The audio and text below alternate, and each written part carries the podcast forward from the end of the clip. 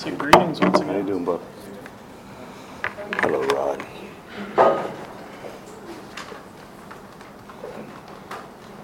Okay, everybody ready? Cameras rolling? All right, we'll uh, go ahead and uh, start with our first weekly press conference for head coach Geoff Collins ahead of Thursday night's 8 p.m. ACC Network game at uh, Clemson. And uh, Coach, if you want to open up with a statement, I'll have questions. Thanks, Mike. That's always confidence inspiring uh, when you introduce me. All right, about like Demo and Demo does it. We got to give you some lessons from Demo. Uh, uh, really good day today. Uh, we had our Tuesday practice uh, when the guys walked into the building, even out there on the plaza on the jumbotron. Uh, we had to make sure they understood that today is a Tuesday, and what we do is competition Tuesday. Uh, had all the crowd noise going, closed all the doors to the indoor, and we cranked the sound system up to 11 uh, to get as loud as humanly possible for the offense and um, understand the environment that we're going into uh, on Thursday night.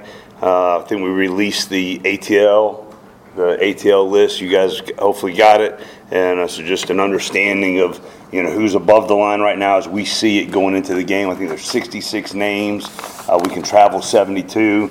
Um, doesn't necessarily mean they're all going to play um, over 15 or 20 plays, but they're the guys that uh, we feel confident getting into the rotation uh, going forward. Uh, Mike brought up that there's, I think, 11 seniors um, on that list, and I think it's third lowest in the in the country. But those seniors have uh, done a great job for us in the transition of coaching staffs, buying into the culture, buying into the work ethic that we're putting forward, and so really proud of those 11 guys um, and how they represent us uh, every single day. Uh, there's a new position. It's not a typo. There's a new position that's on the, the Georgia Tech depth chart. Uh, it's called the tight end position. Initials T and E. And uh, so just excited about those four guys uh, that are on there. Uh, the last time a tight end caught a pass, Mike Flynn, uh, 2007 Colin Peek, my guy. So, you know, hopefully early in the season, the, the tight end position will, will catch a ball uh, today. And I know uh, Kelly noticed it while we were out of practice um, in honor of Brandon Adams. Uh, you know, tragically lost him um, back in March, right before spring practice. And always looking for different ways that we can honor him and to honor his family. And so each week throughout the season, somebody's going to wear uh, his jersey number the jersey number 90 um, in honor of Brandon. Uh, we start every, pra- every practice recognizing him. Uh, we started the team meeting today, as always, recognizing him and just teaching the young guys, the freshmen, uh, that didn't get to know Brandon, just what he meant to this program, uh, how he was such an unbelievable teammate, an unbelievable uh, member of our Georgia Tech Athletic Association, and uh, Chris Martin uh, will be the first one to wear that jersey number 90 uh, when we line up on Thursday night. And uh, the transformation that Chris has made since the time that we got here in every phase of his life has been really, really impressive. And you know, it kind of goes and it speaks to uh, you know we talk about having a why, uh, having a purpose um, in your life or whatever it is that you choose to do.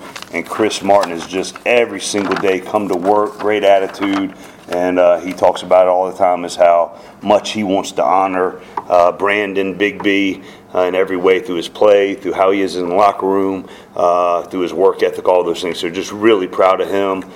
Two guys, you know, sadly missing um, from the from the depth chart and from the roster. Brad Morgan and Tajay Watley. I think we put out a release uh, the other day, but just valued members, um, you know, of our program. Uh, they they sadly won't be playing college football anymore. Uh, Brad actually is going to help us um, as an organization stay around um, and help coach a little bit per NCAA rule. So excited about that. Uh, but obviously, we're going to miss uh, them as players in our program. Uh, but wish them the best in all their future endeavors and them earning Tajay earning his degree from Georgia Tech. Brad continuing on with his graduate studies um, here at Georgia Tech. He already has his degree, which is really really cool. Uh, and before I go on, the uh, the thing that we've done, culture, branding, all of those things that we've been doing for the last nine months uh, have been really good, and our guys have bought in completely, and they've done a really nice job with everything. But as we go into game week, we've spent an inordinate amount of time on our processes. how we do a Tuesday practice. We've already done two of them. How we do a Wednesday practice. Already done two of them. How we do our Friday night travel. Uh, we've gone up to the Westin, so we practice what we do in the hotel the night before the games. We practice how we wake up in the morning and do our kinesthetic awareness, our special teams walkthroughs, our O and D walkthroughs. We've practiced our pregame meal, our chair drill, because there's a lot of things. A lot of times you could just take for granted when you're coming into a new situation with new processes, uh, we wanted to make sure we spend an inordinate amount of time uh, going through those rituals and going through our routines so that when we get to Clemson on Thursday night, the, the environment's going to be great. College game day is going to be there. Um, and obviously, it's a special environment against a great team and great players and great coaches and a great fan base. But we want to make sure that we've already done all of those things so that regardless of what environment we step into, uh, we have a process and we have a, uh, a way to do things. And last thing before I move on, um, it's going to be special for me. Uh, a lot of people in this room understand uh, El Diablo, Kane Iverzostis, who joined us from the last place we were at, uh, was my uh, equipment student equipment manager at the University of Florida when I was the DC. Um, so he and I really, really close. This time a year ago, uh, you know, he came down with emergency onset leukemia, was in a coma for over a month, and uh, so he did not go through one game uh, last year with us. He was in a coma going into the first game and uh, has recovered and is, you know, really strong and all those things.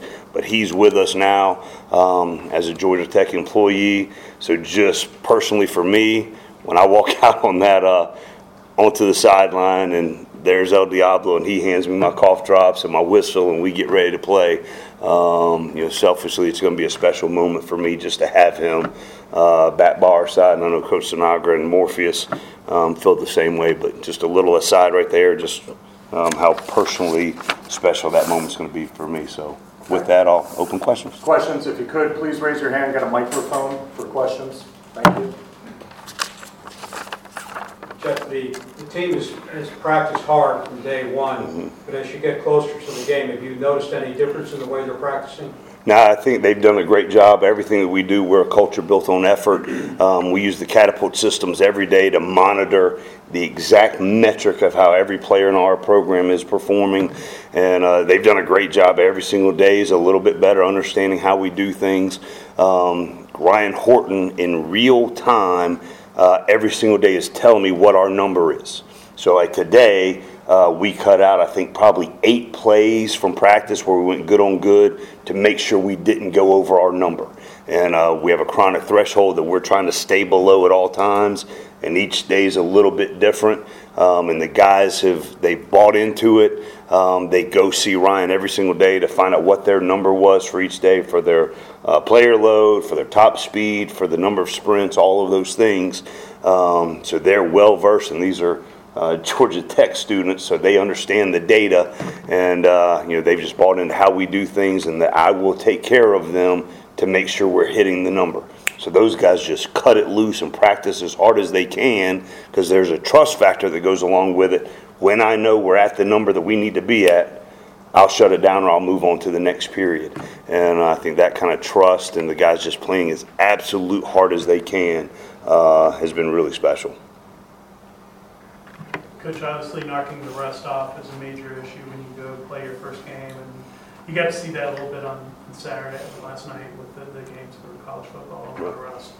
Is it, in terms of playing a team like Clemson out of the gate, I imagine that's something you really kind of focus on with your team and making sure that they don't have those mental lapses and the, the self-inflicted penalties that you see out of the gate, and kind of what do you do to, to keep that from happening? Uh, so the, the interesting part is it is um, not necessarily rust, but there's 11 years of you know playing in one type of system, and now we've been on a nine month uh, I don't call it overhaul, but just a nine month transition from one type of system to another, and every single day is a new day to get better um, and then get better at every single phase of who we are fundamentals, technique, scheme. It's always a brand new experience. Um, that's why we've stuck to our processes and taught them our processes uh, throughout. Um, so they get better every single day. But the things that stood out to me just from last night or yesterday watching football, uh, tackling, right? Tackling was it was paramount. Um, and it was obvious that we need to make sure we're tackling, running to the ball, and playing against elite players. You've got to be able to do that at a high level. Um, offensively, breaking tackles, second, third efforts uh, to get away from tackles, uh, protecting the football, and then conversely on defense, getting the football and forcing takeaways and uh, those things. Situational awareness. You just watched throughout the day yesterday, uh, understanding the situations, and we've spent an inordinate amount of time on situational football since we've been here. Um, every single day, we throw a new situation at them so they can handle it, and then effort, energy, those kind of things, regardless of the moment, regardless of the situation, regardless of the crowd, external factors, playing with unbelievable effort, unbelievable energy. Um, I just thought those four things stood out just watching. I mean, all levels of football yesterday was on, and uh, I think those are some of the key takeaways that you know we talked to our guys about it today as well. I asked Coach Patton this the other day, and I wanted to get your thoughts and perspective on it as well. This transition is really unlike much of anything else going on in college football right now. So when you look at that and you look at what you have gone through as an organization, looking at your personal journey, how has this coaching job defined you, and how has it challenged you and shaped you into kind of who you are right now? Sure. Uh, the, the thing that we've done is, I don't think it ever should be about me. Um, it's always about these young men and what they have done and how they've embraced this coaching staff has been nothing short of special. Um, they've done an unbelievable job just buying in. Uh, we do a lot of hard things, um, but the guys have embraced it. They've attacked it. Um, the the trust factor, knowing that our coaches care about them and truly want what's best for them and their futures, whether it be football or in life. Um, I think that transcends every single thing that we do. Um, I just think the buy-in factor, uh, the way they relentlessly attack everything, and uh, just they're, they're fun to be around. You walk into the building and they're excited. All the new things that we throw at them, they're excited, and uh, you know. So I'm just excited to go out the tunnel with them on Thursday night and you know represent them and knowing they're representing this great institution uh, as well. Coach Thacker talked a little bit about how he was pleased with some of the depth that has been developed in the front four. Yep. Um, And he's, you know, giving him some flexibility now up front. Yep. What, what what have you seen there? Yeah, hundred percent. Um, I thought that the development at that position, the D line position, Coach Knight, Coach Marco Coleman, I think they've done a great job. Those guys have completely transformed their bodies, their movement styles, their strength levels, and uh, we're able to rotate in, you know, four, five, six D tackles throughout the game. We're able to rotate in four, five, six defensive ends throughout the game, that gives you a chance on any college football Thursday or Saturday or whenever we play um, to have success because that is the position um, that's got to play at a high level, especially when you get, get against spread, tempo teams. They're going to push the pace and wear the big guys down. If we're able to rotate those guys in, uh, you know that gives us a lot of flexibility, and we we uh, we've been able to develop that at the end of spring ball. So we do, uh, Coach Horton does, and I know I talk a lot of data and metrics, but um, Coach Horton does a uh, thing for us as coaches effort above replacement. And so what that is, is here's the effort at this position, and for us to replace him, here's the differential that you're going to lose by playing this guy. Well, in the spring, that differential was here. And it was one guy here, and then three or four here, and then another group here. Right now, at the D line position, that effort above replacement is here. So, with that, the guys are competing and they're playing really hard so that when you can roll different guys in, they're still going to play hard and there's not going to be that drop off, which is, which is really exciting for us. Um, National Networks has Clemson as the 36-point favorite. Okay. Do you kind of embrace that underdog role? And also, what would it mean to beat the top team in the nation in the first game? Um, great deal of respect for Clemson, great deal of respect for their players and their coaches, but we don't worry about any of that. All we worry about is us and the people that will come here every single week are going to get bored of this answer, but it's completely true. Um, I don't know other than putting up what they do schematically um, and what they do schematically on offense defense. Here's their blitz patterns. Here's what they do offensively. Offensively, as far as formations and concepts, that's what we talk about. We don't really talk about our opponent much. We have a great deal of respect. Um, we understand, you know, what a great job they've done with players and with coaches and recruiting, all those things. But we have to worry about us because this has been a complete transformation of a football program, unlike a lot that have happened in a long time. And so we're just completely focused every day on being a culture that's built on effort and our guys playing ridiculously hard. Competition is king, whether we're playing pool in the players' lounge or we're on national TV against a great team. We are going to compete at every single thing that we do. And we're going to be a family. We're going to have bonds forged through shared adversity. We're going to put them in stressful situations, whether it be over there at practice or whether it be in a workout, and they're going to come become closer together because of the stressful situations and opportunities for them to grow as a family. And those things help you play at a high level, play really good football, and at the end, if you play really good football and you play really hard and you compete, things naturally take care of themselves. So that's our complete focus. I guess to that end, um, can you give me, give me a sense of how well you think you guys are prepared, or just how, what kind of level of accomplishment you in this game? I mean, I'm excited. I'm excited. Um, we've just been playing against each other, and uh, so it's you know once we put the ball down and you know there's a really good team across from us, we'll kind of get an even better sense of um, you know who we are. Uh, but I'm excited about the way they play, the way they carry themselves, the way they prepare, um, they wear, the way they are in the locker room, how they carry themselves off campus. Uh, those kind of things they give you, um, you know, the optimism to be very confident just by how they carry themselves and how they prepare and how they practice, and uh, you know. So. I guess, you know, you talk a lot about the team, but personally, I imagine you, you were here at the lowest of low positions on staff, starting out and worked your way up Sure. to various jobs, and what's gonna go through your head when you run on the field for the first time as the head coach at Georgia Tech? Yeah, it's gonna. I mean, it's it, it's gonna be surreal. Um, but I think the, you know, I've already kind of done that. You know, I've been, uh, you know, there's been some firsts uh, as the Georgia Tech head football coach, which I've wanted to be for a long time. Uh, but once you develop real relationships, and we have true relationships with our players, they're real relationships, deep relationships with our staff members, um, and I think that the the thing that's going to transcend all of that is just us being in the locker room together, us exiting the tunnel together and going to play somebody else. We've been doing all of these things internally, but now I'm going to be with my guys um, and going to play somebody else. And I think that's the part that, that I'm the most excited about is those men that I get to look in the eye every day and coach every day and have such a strong um, affection for. I get to be out there with them and compete with them, and uh, I think that's the thing that I'm most excited about is just them as human beings and young men in this program that we truly care about and want what's best for them. Um, I think that's the thing I'm most excited about.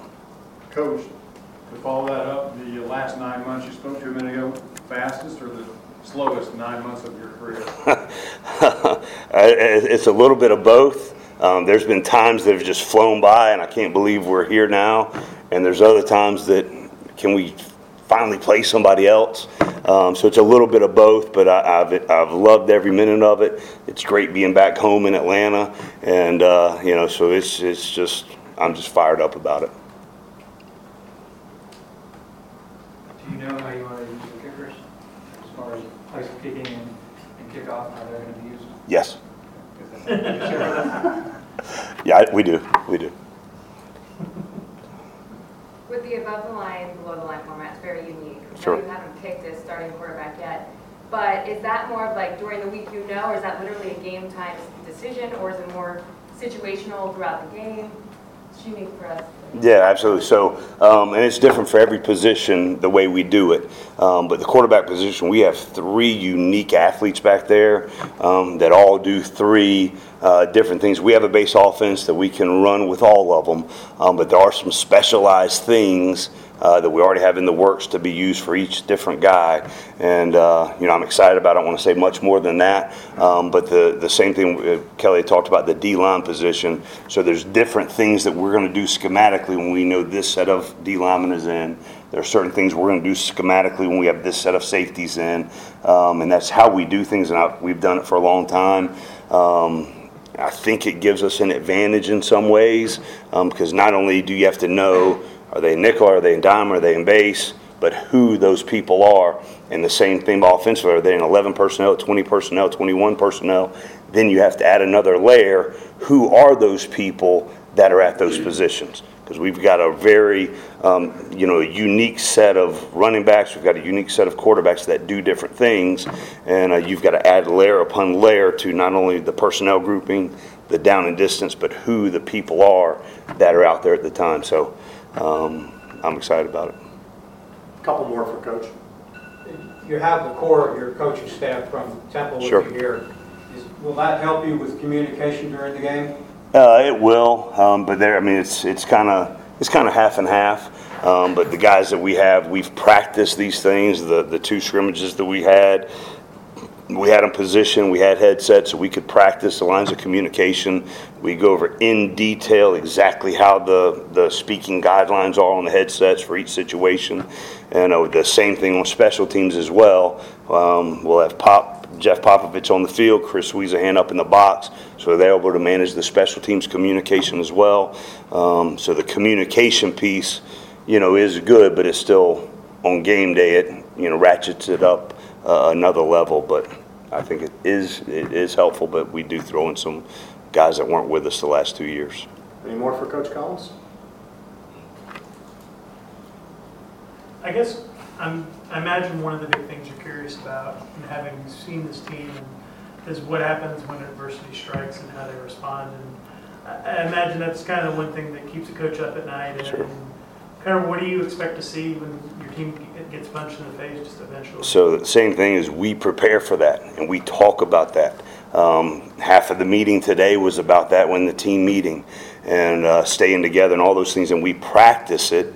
Uh, we practice our sideline organization. In the two scrimmages, we had it split as such so that whenever one group of offense is on the field, the other group of offense is on the sideline, they're practicing how we do our sideline communication on the game. So when you watch us play, a lot of places, the offense will come off the field, they'll get some quick corrections, and then they're left to their own devices for the rest of the series.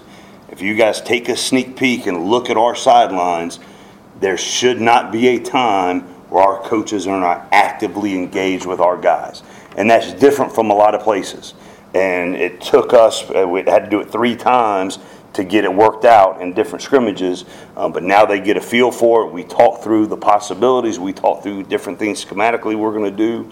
Um, we talk about things that the opponent could do or that the opponent is setting up. And so we want to grab their attention the entire time. We went to Mercedes Benz, that big ring that's on the top of the stadium.